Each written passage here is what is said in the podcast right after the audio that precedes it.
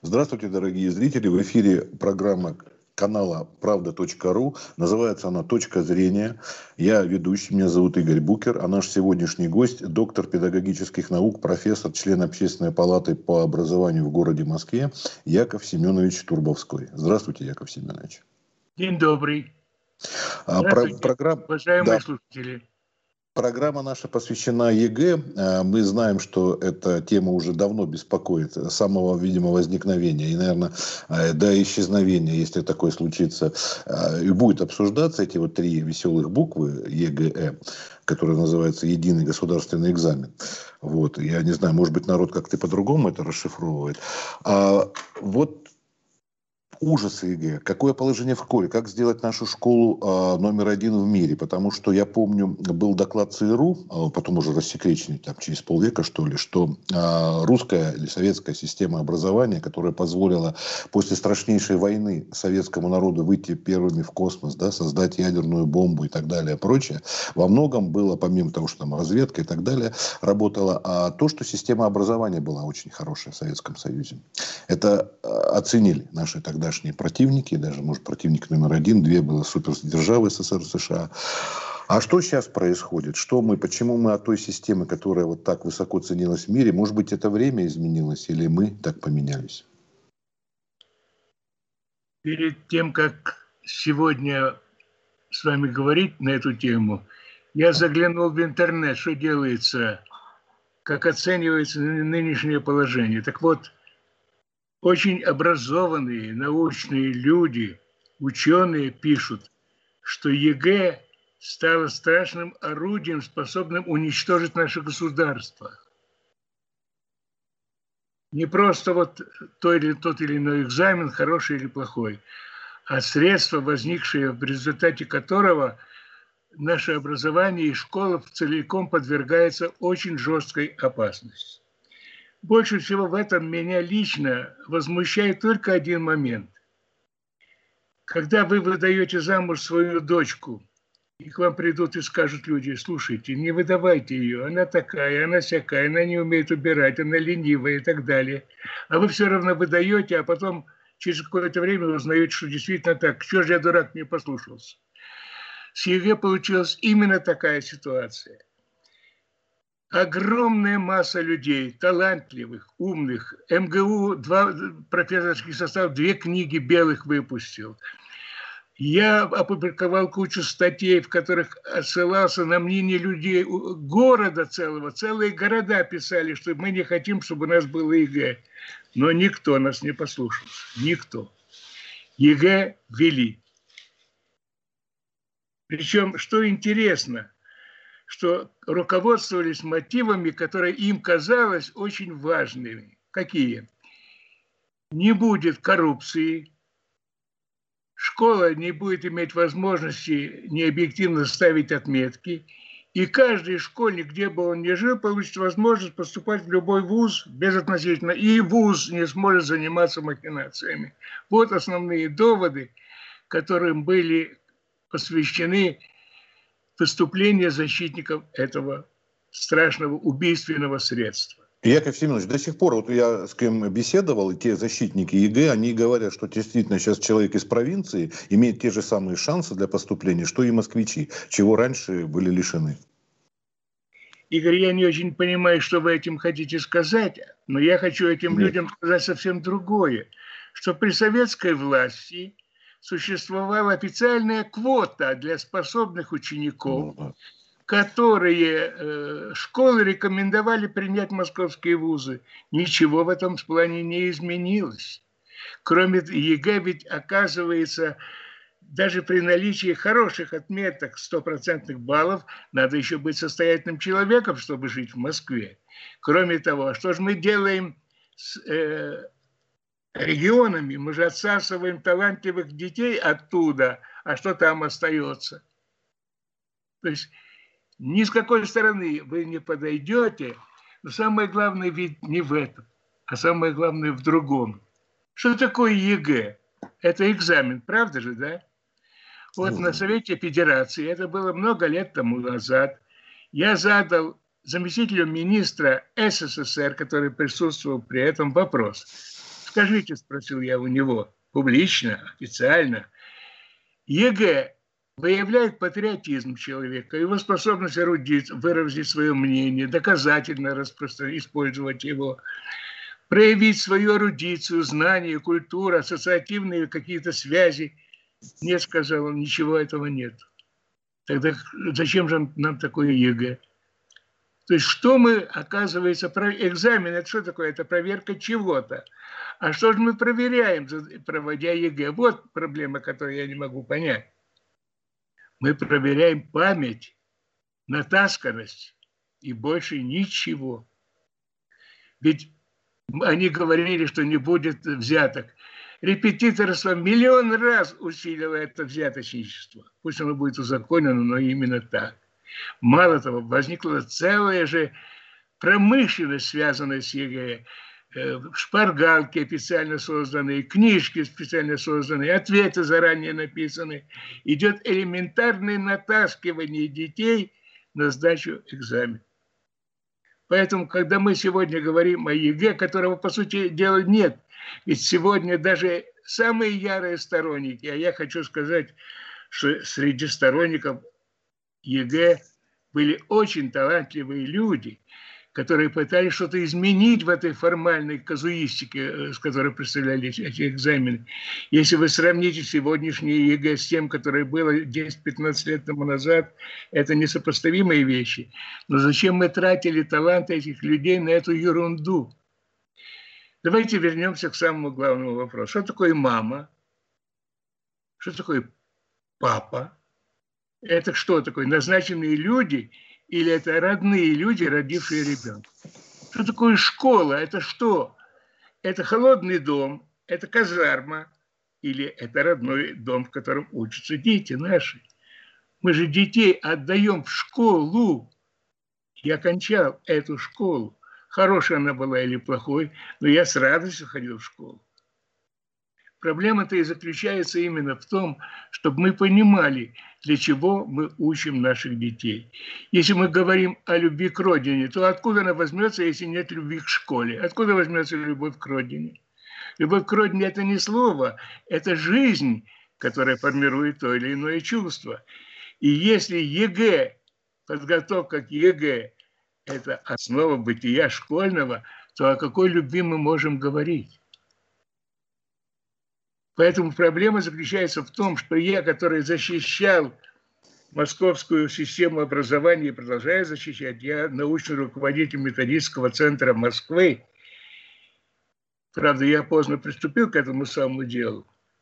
И если у вас будут вопросы, я расскажу, что она собой представляет, эта система. Но проблема-то заключается именно в том, что ЕГЭ ничего общего не имеет с отношением человека к этому делу ребенок выступает в роли объекта, которому надо заучить это и сдать это, и больше ничего. Поэтому сегодня у нас умные люди наконец поняли, что незачем всех мучить. Кто не хочет сдавать ЕГЭ, пусть не сдает, пусть идет учиться в, другую, в другие учебные учреждения. Кто хочет, пусть сдает. Но все это же, это же изображение чего-то, а не суть. Ведь нам надо понять другое. И я хотел бы, Игорь, чтобы мы с вами, рассуждая сегодня, поговорили о будущем России ЕГЭ и не ЕГЭ, каким оно может быть. То есть, что такое школа и образование сегодня? Посмотрите. Я, я не политик, я за то, чтобы мы политикой не занимались. Школа должна стоять вне политики. Но все же, слушаешь радио, слушаешь этих политологов, якобы знающих политику, и не понимаешь простой вещи, они в жизни разбираются или нет. Кто те люди, которые называют себя политологами и говорят, можем повторить? Что они могут повторить, эти люди? Что они понимают в жизни? Что они понимают, что такое война, то несчастье? Я помню, как появилась у Ольги Бергольц э, фраза «Ничто не забыто и никто не забыт». И как она меня возмущала, когда я видел тысячи и тысячи безногих бывших военных с милостынью, стоящих и протягивающих руки к милостыне. То есть проблема-то состоящая именно в том, что война – это ужас для всех.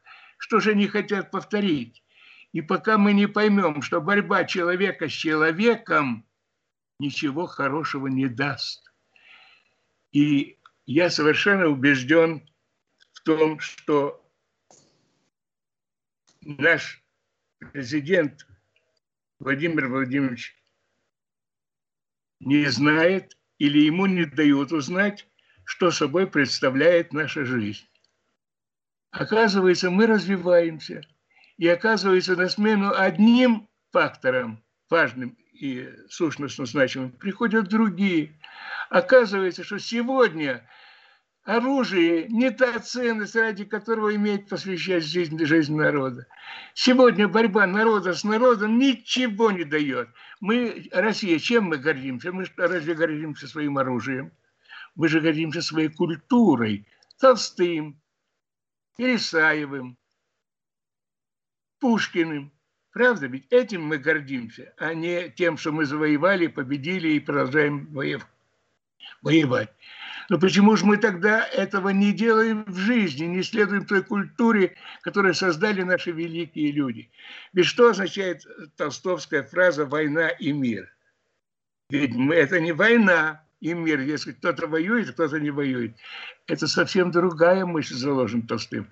Война – это наша жизнь, а мир – это краткий перерыв между войнами. Вот что означает мысль Толстого. Я, я, а на самом деле, немножко хочет... вас поправлю. Мир раньше писалось э, с точечкой наверху, как латинское «и», и оно могло означать еще общину. То есть мир как совокупность людей. Это я, было именно, еще я, именно, я да. именно это и сказал, что дело не да, в том, да. что мы не воюем да, в это да, время, да, да. а это жизнь наша. И получается, что мы живем ради войны. Толстой написал, мысль-то его другая, мир и война где война – это несчастный случай, не, не очень удачный, очень краткий, а жизнь постоянно человеческая, основанная на любви к человеку, на уважении к человеку, на поддержке. И, и все-таки, извините, я хочу вас э, немножко вернуть к теме ЕГЭ, потому что время у нас тоже будет ограничено. Дело в том, что, смотрите, а вот сколько она существует ЕГЭ, и можно ли, э, как вот помните, раньше в советское время, это марксистскую точку зрения, критерий, э, это общественная практика, да, критерий истины была. Вот давайте посмотрим, что добились те люди, которые сдавали ЕГЭ. Вот самое первое ЕГЭ, Какого года мы отчет ведем? Выпускники. Вы будете смотреть или мне говорить на эту тему? Нет, я вас спрашиваю, конечно, да. вас. Давайте, давайте. Давайте спросим себя, сколько мы создали лауреатов, поддерживали их мировым мнением науки. Давайте спросим себя, насколько мы продвинулись в чем-либо, кроме оружия что мы представили миру, разработали. Великая Россия, что она дала за эти годы миру? Давайте вспомним наши огромные статьи о том, что мы сформировали клиповое сознание, клиповое мышление, которое не позволяет ребенку связать два слова. Поэтому, уважаемые коллеги, нету у нас доводов за то, чтобы было ЕГЭ. У нас сторонники говорят, объективно оценка выставляется. Ну и что, что объективная оценка выставляется? Что означает не доверять учителю? Что это значит? Это значит, если мы не доверяем учителю, он не может выставить эту ерундовскую оценку, то что мы тогда воспитываем? Мы же ему воспитание детей наших доверяем. Кого же он может быстро воспитать? Экзамены по ЕГЭ превратились в политическую проблему, где милиционеров только там не хватает, чтобы контролировать, списывают наши дети или не списывают. А ведь это не самый страшный э, грех детей наших списывать. Важно ведь понять, что списывание не вошло у нас в реестр нравственности, а просто выкру... ребенок выкручивается, ищет для себя оптимальное решение проблемы. Поэтому, отвечая на ваш вопрос, я не вижу ни одного аргумента, ни одного, который позволял бы нам по-прежнему отстаивать это самое ЕГЭ. Кстати, мы придумаем такой э, глупый формальный э, термин практика определяет все происходящее истину. Это неправда. Практика ничего не определяет. Определяет все только наука, только э, не отсутствие противоречивости в проекте задано, сначала задано с того, что ты хочешь получить, и проверил. Поэтому проблема заключается вот в чем. 4, 24 числа у меня будет доклад у нас в Академии, Российской Академии Образования, в Институте стратегии развития образования. Он называется «Среда как фактор формирования социума». Так вот, человек родился в диком окружении природы и был вынужден в борьбе с ней отстаивать свое человеческое бытие. И выяснил, что он не сможет этого сделать, не нарушая связи между собой. Одни люди стали подчиняться другим людям. Если вы помните книжку «На краю Экумены», то там один из вождей, которые воспитывали своих детей на воспитании слонов, сказал, мы смелое общество, и поэтому мы даем жертвы, но мы зато никому не поклоняемся и воспитываем слонов. Те слабые же э, племена нам подчиняются. У меня была встреча с работниками нашей республики, я сейчас закончу свою мысль, нашей республики, Расул, где поэтому Расул Гамзатов писал свои стихи и переводил их на русский язык. Так вот, я говорил этим заведующим Рано Облано, что, уважаемые коллеги, Спарта прославилась воинами, но она ничего человечеству, кроме этого, не оставила. А Афины оставили и конституцию, и культуру, и логику, и философию. Мы должны это понимать. Поэтому проблема заключается в том, что ничего, ЕГЭ только высевает, то есть вытаптывает нам интеллект. А, Яков, Яков Семенович, а, а, Афины и Спарты – это одна а, пара, а вот есть Афины и Иерусалим – это другая. Вот там уже речь о духовности, о науке идет. Афины и Иерусалим. Еще Помните раз, я не понял, а кроме, кроме Афины и Спарты, кого вы еще противопоставляете Израиль... Нет, там просто о войне идет речь, Афины и Спарта. Нет, вы знаете, смотрите, еще один момент, а потому что а, мы можем его упустить. А, наука развивалась, школы были одни. Вначале были вот схоласты, да, допустим, на Западе, если брать первые университеты с Европы к нам пришли. А потом это классическое образование в 19 веке, оно приказало долго жить, так скажем. Появилась другая наука. Может быть, и сейчас изменения жизни требуют, а, чтобы школа также изменилась. Мы не можем вернуться ни к схоластам, схоластики. Вот, не... вот я как раз и хотел заговорить о политике, о нашем президенте, об этом рассказать, что мир меняется. Сегодня критериями состоятельности общества являются не оружие, не танки, не самолеты, а культура и образование. Сегодня образование должно стать фундаментальной основой бытия человека. Почему? Не потому, что он учится, а потому что та страна будет передовой, которая будет вкладывать больше культуру развития мира, человечества. Мало того, сегодня создается условия благодаря возникновению тех, новой технологии создания другой, совершенно другого социума. Мне очень трудно донести это широкой аудитории, но философия, древняя философия стоит из того, что существует две основы бытия – сущего и сущностного. То есть сущее – это то, что от природы дается, а сущностное – то, что мы воспитываем в человеке. И если оно не становится природно заданным, то оно умирает – Проблема и состоит в том, что мы до сих пор не понимаем, какое великое открытие сделал Яна Москаменский. А какое же он сделал открытие?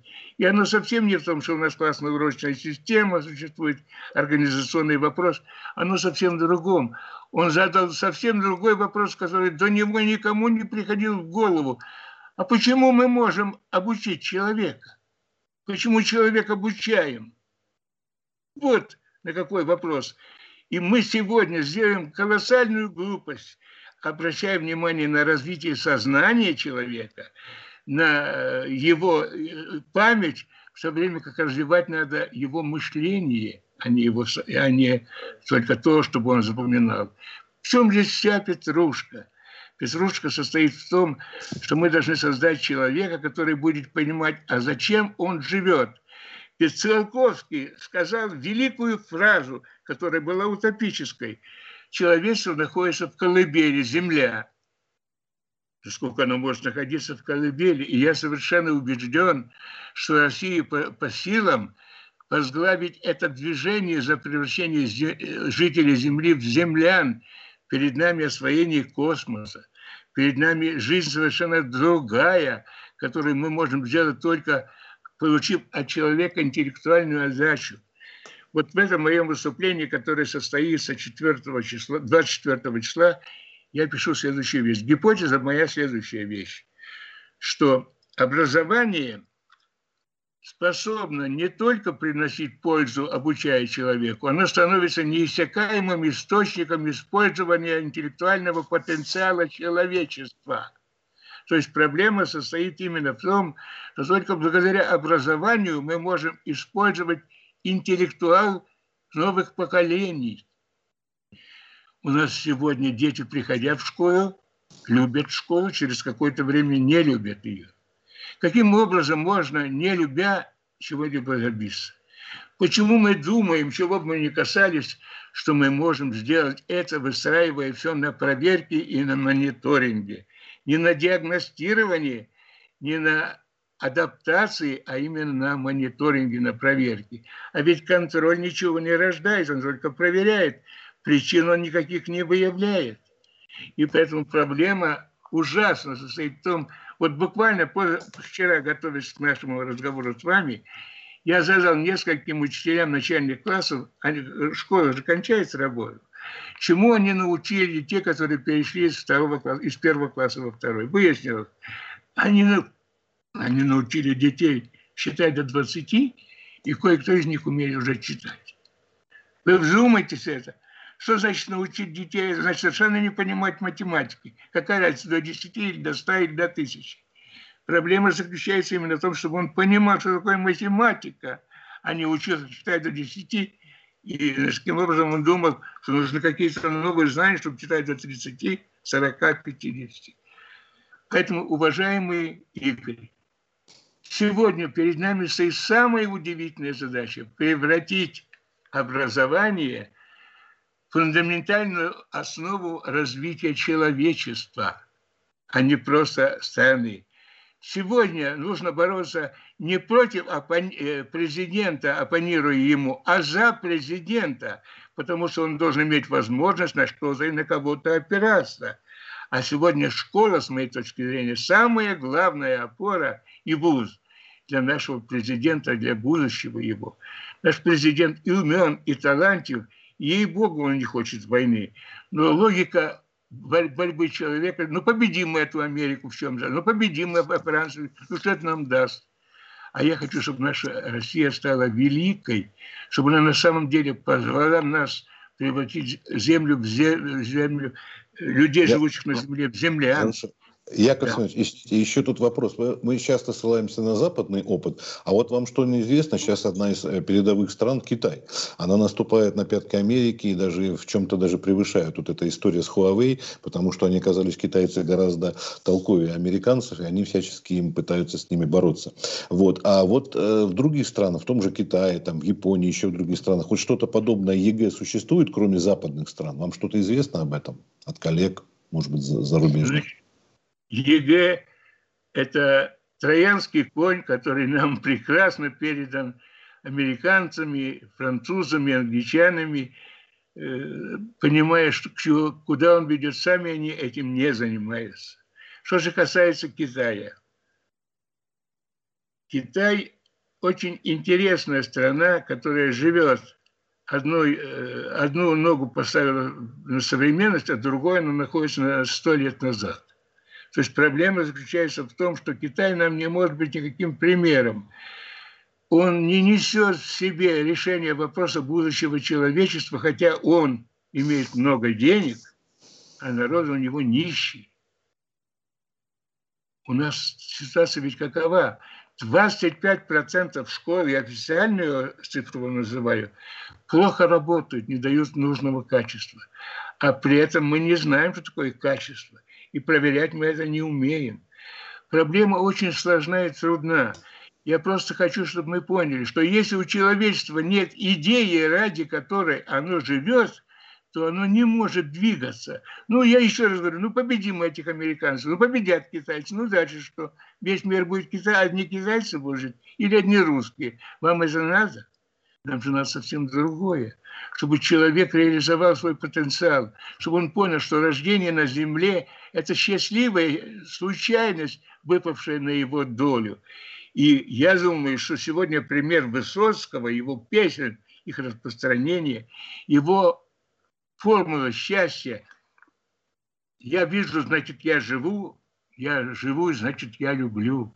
То есть сегодня человек обязан любить, не по обязанности, мы должны его научить любить жизнь, понять, что она больше никому не даст. Это удивительное счастье, что ты оказался на этой земле живым человеком. Поэтому ты же должен понять, для чего ты, зачем ты. Если мы этих мыслей не донесем до наших детей, то получается, чем он богаче, тем он дурнее, неспособнее и бесталаннее. А, я, я, Яков Семенович, еще один момент. Я как адвокат дьявола выступлю в данной ситуации. Да, школа номер наша советская была замечательная, но дело в том, что я помню, когда а, приходили Э, студентами нам говорили, ну, абитуриенты поступали, да, и говорили, забудьте все, чему вас учили в школе, а когда человек заканчивал вуз и приходил на производство, ему говорили, забудьте то, чему вас учили в институте. Это было в советское время. А вы совсем, не, вы совсем не выступаете никаким представителем дьявола или черта. Нет, вы правду говорите, но это правда не та правда. Почему? Школа не место запоминания знаний, Школа – место учить учиться, любить жизнь, любить товарища. Та школа была теплым домом для детей. Ну, представьте себе, школа Костяшкина. Вы, наверное, даже не знаете эту фамилию. 544 школа. Он ее превратил из полууголовной в выдающуюся школу. Его дети – после, ну, после учебного года все разбредались по стране, отряды уходили изучать страну. Школа Азарова, который занимался тем, э, что его ученики учились быть сами собою, уметь видеть в себе творческое начало. Быть наедине с собой – это очень трудное дело. И он это дело воспитывал в них. Школа Ширвинда не этого актера, а родственника его. Интернат, где дети в интернате радовались жизни, такой был теплый интернат. Поэтому, что касается знаний, вполне возможно, что были разные ученики, разные знания, но та школа была не до знаний. А да, но вы говорите о, именно о личностях, Яков Семенович, вы говорите именно о личностях. Это всегда редкий, как бы сказать, товар. Не совсем удачное слово. Но, а, понимаете, личность учитель, это действительно это штучно, это а Личность, а личность откуда берется, Игорь? Она берется из института, из семейного воспитания. Она не сама по себе. Да, Поэтому понятно. я могу назвать десятки районных, городских, не московских учителей, которые добивались выдающихся результатов, потому что они это любили. Сегодняшнее вузовское образование никакого превращенное в университете, кроме ерунды, ничего не дает, потому что надо научить учителя быть учителем, что-то должен уметь. Вот у меня есть куча книжек. Я даже написал первую в истории человечества педагогику – которая обращена, вот она, которая обращена к среднему техникуму. То есть у нас после в техникуме учатся в колледжах, учатся в педагогических колледжах, учатся дети, становятся педагогами. А ведь психологические дети. Как же их сделать учителями? Вот это первое. Второе. Есть моя книга, которая называется «Технология педагогического целеполагания». Суть заключается в том, что если учитель не понимает, как добиваться результата, то ничего же не будет. Эту книгу, если он не изучил, то есть существует же научное знание. Сегодня у нас полностью разорваны связи, тиражи ничтожные, тех, э, средства массовой информации педагогикой не занимаются. Собираются открыть, наконец, слава тебе, Господи, семью и школу, журнал, который работал в радио работали регулярные передачи, ведь молодой семьей никто не занимается, а старая семья, ей очень трудно, она не способна вписаться в сегодняшнюю жизнь. Сегодня маленькие дети знают больше, чем их родители. Каким же образом решать эту проблему? Сегодня каким образом решается проблема секса, любви? Каким образом она решается? Мы же распускаем наших детей. Мы же черт знает, что творим. Что у нас идет? Посмотрите наши фильмы, кто и что там показывается. Милиционеры, которые ничем не отличаются от бандитов. Те бьют, и эти бьют, те наказывают, эти наказывают. Помните, как мы возмущались итальянскими фильмами, где было показано, какая бывает страшная мафия, а наша милиция, полиция, что это такое, если служить по экрану только. Поэтому, уважаемый Игорь, я полностью разругался с Первым каналом и со Вторым каналом. Почему я с ними разругался? Из... Потому что я совершенно убежден, что пора перестать надкусывать яблоки, а съедать их надо. Ведь они ставят, без конца мы поднимаем проблемы. Девочки бьют, мальчики бьют, э, не любят, э, спекуляция, порнография, все что угодно. Ну, подняли в эту проблему и, и беру за, бросили и берутся за другую. Разве мы занимаемся на этом телевидении развлекательством? А что мы сделали для того, чтобы изменить эту ситуацию? Да, Поверьте... но извините, люди, которые стоят во главе канала, которые занимаются, они ведь воспитывались еще в то время, когда вы говорите, более было морали. Ведь не пришли же они прям неожиданно, вдруг ниоткуда, с высшей школы экономики, выкормыши, или по системе какой-нибудь западной. То Это время, все... то, то время имеет разные три периода. Если они не периоды сталинского воспитания, то они будут делать все, что угодно. Если они периоды интеллектуального воспитания, они уже не будут этого делать. То есть проблема заключается в том, что мы понимали, что хотим мы этого или нет, если мы школу не превратим в дом радости, проникновения в сложное, использование своего потенциала, уважение к себе самому, ничего не будет. Всякого рода контроли и тому подобные вещи – это слова, которые, может быть, э, что кого-нибудь убеждают, но на самом деле ничего не значит.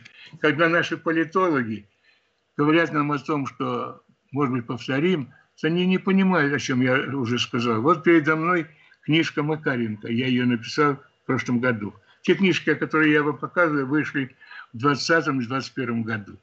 Их никто не читал. Так вот, мы все на словах за Макаренко. Но большего врага, чем мы, Макаренко, нет, не существует. А ведь Макаренко признан ЮНЕСКО одним из четырех учителей человечества, а не только России. Но ничего из этого не получается, потому что Макаренко совсем по-другому предлагал подойти и к нравственности, и к воспитанию, и к формированию человека. А Захаренко опыт Сосновской школы, где приезжали американцы, французы, немцы, кто японцы, китайцы, кто угодно. Вы не представляете, что собой представляет это, представляла эта сельская школа, когда Захаренко там был. И, наконец, последнее. Москва, сделавшая следующую вещь, великую – в Москве произошло удивительное событие. Помните, при советской власти нас волновала проблема внедрения результатов исследований. У нас не получалось внедрить. Москва запросто решила этот вопрос. Впервые в истории человечества Москва решила вот какую проблему. Соединено ведомство и политика. Сегодня ведомственное решение проблемы упирается и поддерживается полностью политическим мэром города. Сегодня Москва решает проблему предпрофессионального образования. Что это значит? Это значит, что Москва узнает, в каких нуждается оно профессиях, на сколько лет нужда это будет, и смотрит, сколько нужно времени, чтобы готовить в школах этих людей. То есть проблема упирается именно в то, что мы должны четко понять, что мы можем сделать. И в отличие от всего другого, педагогика – наука целенаправленная, и поэтому существует разработанная мной методика проектирование будущего. Суть ведь состоит в том, что ребенок, который поступил в этом году в школу, закончит ее только через 10 лет. А мы не знаем, какие будут 10 лет. Поэтому если мы его сегодня по ЕГЭ натаскиваем, то это натаскивание никому не нужно. Он должен быть готов к решению тех задач, которые перед ним поставить время – а для этого он должен учить его надо по-другому. Его надо научить учиться. Ведь субъектом действительности наука не является, страна не является, Родина не является, а только человек является субъектом. И если мы его к этой субъектной роли сегодня в школе не подготовим, то ничего и не будет. Поэтому проблема в разговоре с нами, который начинался с ЕГЭ, совсем не в ЕГЭ. ЕГЭ нас отбросила очень надолго, разучила детей наших думать, искать, хотеть учиться, сдать экзамен и больше ничего. Поговорите с, с умными преподавателями вуза, поговорите с умными учителями, и они вам скажут, что такое ЕГЭ. Это ужас, ужас, ужас. Который, чем скорее мы от него избавимся, тем будет лучше. Но я против того, чтобы его э, изменять декретом, запретить. Вот четыре года, которые Путину нужно еще провести, нужно использовать для перехода от старых форм обучения к новым формам обучения. Я совершенно убежден, что должна возникнуть пирамида такая, где во главе стоит Выгорский, как создатель теории управления развитием при, создателе теории развивающего обучения Санкоп, Давыдов, Ильконин и промежуточные явления Виноградова, которая увидела, что развивающее обучение не, дает, не обеспечено восприятием, без чего быть ничего не может. И, наконец, в основу всего этого должно быть положено учение Исаака Яковлевича Лернера, где он говорит, что если нет эмоциональной основы, если нет эмоционального отношения ребенка к изучаемому предмету, ничего не будет. Поэтому еще раз, возвращаясь, спасибо вам за поднятый разговор. Было бы очень здорово, если бы мы поговорили на самом деле о моих технологиях, без которых сегодня не обойтись ни в одной школе, ни одному ученику. Обязательно Но поговорим, Петр Семенович, только э, давайте в другое время, потому что у нас сейчас время, э, к сожалению, эфира заканчивается. Вот. Я, а имею, я имею в виду следующее, я да, имею в виду следующее время, а не сегодняшнее. Да. Но сегодня да. я хотел бы закончить такими словами. Помните сказку о Золушке, где мачеха Золушку заставляла работать, а детей своих освобождала от работы и таким образом понимала, как а, решать проблему воспитания. Я совершенно убежден, что есть другая сказка, где мачеха своих детей заставляет работать, а Золушку держит ничего не делая. Вот ЕГЭ – это ничего не делание. Сегодня нам нужно как следует, чтобы ум ребенка включался в работу ум, мышление развивать его, а не просто деятельность, не просто запоминание. Раз вы сегодня вспоминали э, поэтов, э, то вот я хотел бы вспомнить, помню фразу э, Пушкин «Наше все», который называет, назвал «Ничего не делание», э, итальянская фраза «Дольче фарниенте», прекрасное «Ничего не делание». Да, совершенно верно. Так вот, вот, беда ведь заключается в том, задайте, пожалуйста, любому любому литератору вопрос, и тому же Быкову, который делает очень плохое для нашего образования дело. Почему Пушкин, написав историю Пугачевского бунта, написал прекрасный текст, готовый для Голливуда, где и царица, и бандит э, Пугачев, и э, Гринев, и все они люди, которые действуют по-людски, ничего страшного в этом деле нет. И кончается свадьбой. Почему же Пушкин это сделал? Почему Пушкин посчитал необходимым для себя сказать, я лиру посвятил народу своему? Пытаясь доказать, что добром надо воспитывать людей – проблема наказания. Я много лет занимался детской преступностью. Много лет. Я объездил все колонии, которые у нас есть в стране. И я вам заявляю, что колония пугает только тех, кто там никогда не сидел. Кто хоть раз туда попал, больше колонии не боится. И приводит она только к плохим результатам. Почему надо любое наказание связывать тюрьмой? Если вы, например, взяли и потратили деньги у себя на работе, так заберите с вас эти деньги, лишите вас имущества. Да причем здесь тюрьма? Не давайте вам работать. Причем здесь тюрьма? Почему человек должен сидеть в тюрьме? В тюрьме должны сидеть бандиты и те, кто угрожает жизни человеческой. Вот кто должен сидеть в тюрьме. И причем, а просто вор сидеть в тюрьме не должен. Он выходит на родину, и он тысячу раз хуже – Хорошо. Извините, Яков Семенович, хорошо, мы поговорим отдельно, давайте мы сейчас закончим, потому что Давай. время у нас сейчас у нас следующий эфир. Спасибо вам большое, с наступающими вас и хороших вам выходных. Пишите еще добрые, хорошие книги, вот. И мы с вами поговорим в следующий раз об, об этом. Всего Я доброго. был очень рад с вами поговорить. С вами мне приятно было разговаривать, потому что вы чувствуете человека, с которым вы говорите. Спасибо, Спасибо. вам большое а нашим людям желаю добра и ответственности, любви за воспитание своих детей. Без любви на земле ничего не рождается и ничего не будет. Всего доброго. Всего доброго.